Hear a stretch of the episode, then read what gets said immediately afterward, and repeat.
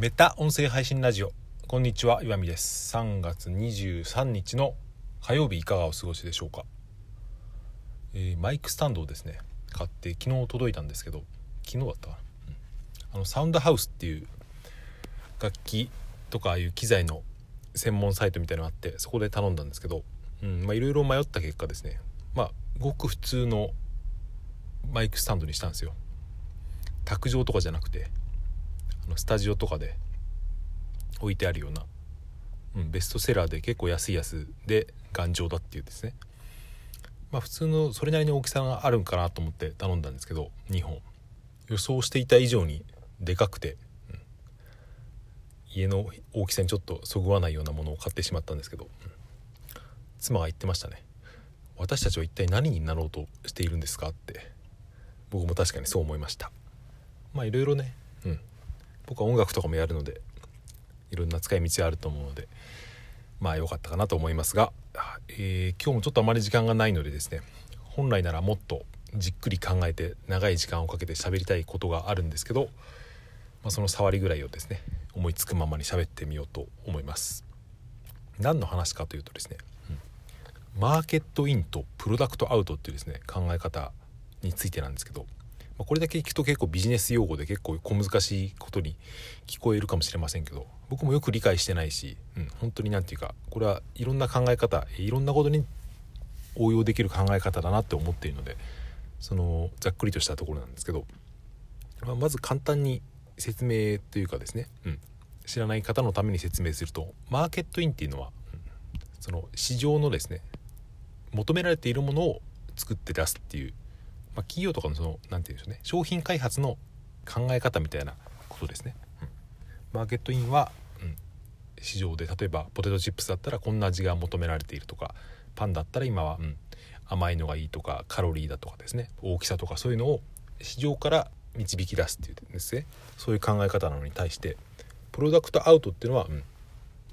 とりあえずそのマーケットは無視して自分の作りたいものを作ると。まあ寿司屋でもとんかつ屋でも、うん。別に世の中の流行り廃りとか関係なくとにかく自分のできる限りの力を出して、うん、分かるやつには分かればいいっていうスタンス。そういうのが僕のもうプラプロダクトアウトなんですけど、うん。これってですね何て言うんだろう。こういう情報発信とかにももちろん当てはまるしつまりこの音声配信でマーケットインというと要するにその再生回数が稼げそうなものとか世の中の需要にありそうなものを選んで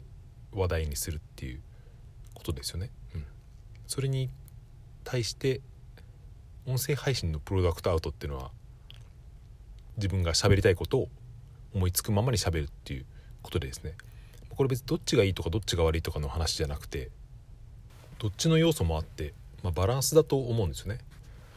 どちらかが右でどちらかが左ってことじゃなくて、うん。右であり左である。なこの言い方ちょっとあれですね。マーケットインでありプロダクトアウトであるっていうですね。これはグラデーションの問題だと僕は思ってるんですけど、うん、つまり何が言いたいのかというとですね、うん。僕は今まで音声配信やってきた中でまあいろんなですね試みをしてきたわけですけどあーラジオトークだとこういう話題が受けるなとかスタンド FM だと分析みたいな話をするとちょっと再生数が上がるなとかタイトルとかあるんですけど最近はもうそういうのを全くやってないわけですね。またそういうなんていうかスタンスに戻る可能性はありますけど今のところのもうここ数ヶ月の僕の音声配信のスタンスっていうのは完全にプロダクトアウトでやってると思思ってるんですね。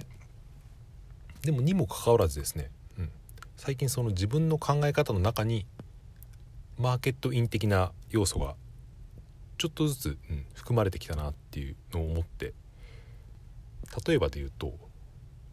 喋りたいことを喋る。自分が今興味のあることを喋るっていうのはですね、うん。その興味の中にはやっぱり自分の興味以外にも他人の興味っていうのは自然と含まれるわけですよね。例えば僕はリスナー側でですねポッドキャストを聞いたりするのに、まあ、古典ラジオとか朝日新聞ポッドキャストとかあとなんだろう。どんぐり FM とかですね。いろいろ好きですけど、うん。まあ、そういう聞いている僕の立場からすると僕はまあマーケットの一部になっているわけで。僕が言いたいのは継続していくとですね、うん、勝手にマーケット的な感覚はですね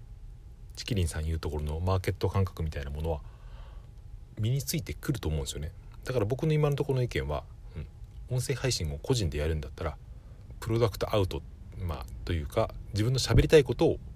とひたすら喋った方がいいってです、思ってるんですよね。今まで僕の場合は割とその世間の動向とか興味に合わせた配信もしてきましたけど、まあ、それをやると何が問題かっていうとつまんなくなっちゃうっていうことなんですね自分が。それで続かなくなるっていうのは本末転倒だし本当のマーケット感覚というかより多くの人に受け入れられそうなコンテンツっていうのは多分ですね、うん、プロダクトアウト的な考え方じゃないと作れないっていうんですね。もうこれよく言われることなのかもしれませんけど割とそれ最近それを実感してきたなという話なんですよね、うん、ちょっと具体例が思いつかなくて分かりづらいのが大変申し訳ないんですけど、もう一度結論みたいなことを言いますとこういう発信においては特にずっと続けていくとですねおそらくどんな人でもその自分の考え方っていうのが割とその大勢に近くなってくるっていうかうんこれは別に大衆化していくっていう意味じゃなくてなんとなく分かるようになってくるんですよね。まあ、こういう話が世間には求められていそうだなとかこういう話は誰の興味も引かないだろうなみたいなのがあっていろいろやっていくうちにですねなんとなくその自分の感覚とマーケットみたいのがだんだん寄っていくっていうかそういうことを思っているっていう話です。話は全然違いますけど子育てとかもですね、うん、僕はプロダクトアウトでいいと思ってやってるんですよね。子育てにおけるマーケットインが何かっていうと、まあ、例えば英語教育とかあれって別に英語が好きだからとかじゃなくて英語が喋れると後々に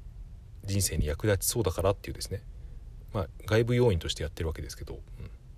僕はそういう考え方はあまり必要ないなと思っていて特にこれからの時代は、うん、ひたすら自分の好きなことを追求していく方が結果的に、うん、マーケットに即した人間になれるんじゃないかと、まあ、別にマーケットに適応するだけでは人生だとは思えないですけどちょっとこの話はややこしくなるのでまた回を改めてしてみたいと思います。はいちょっとベラベラと喋ってしまいましたがお聴きいただいてありがとうございました。今日も良い一日をお過ごしください。さようならまた明日。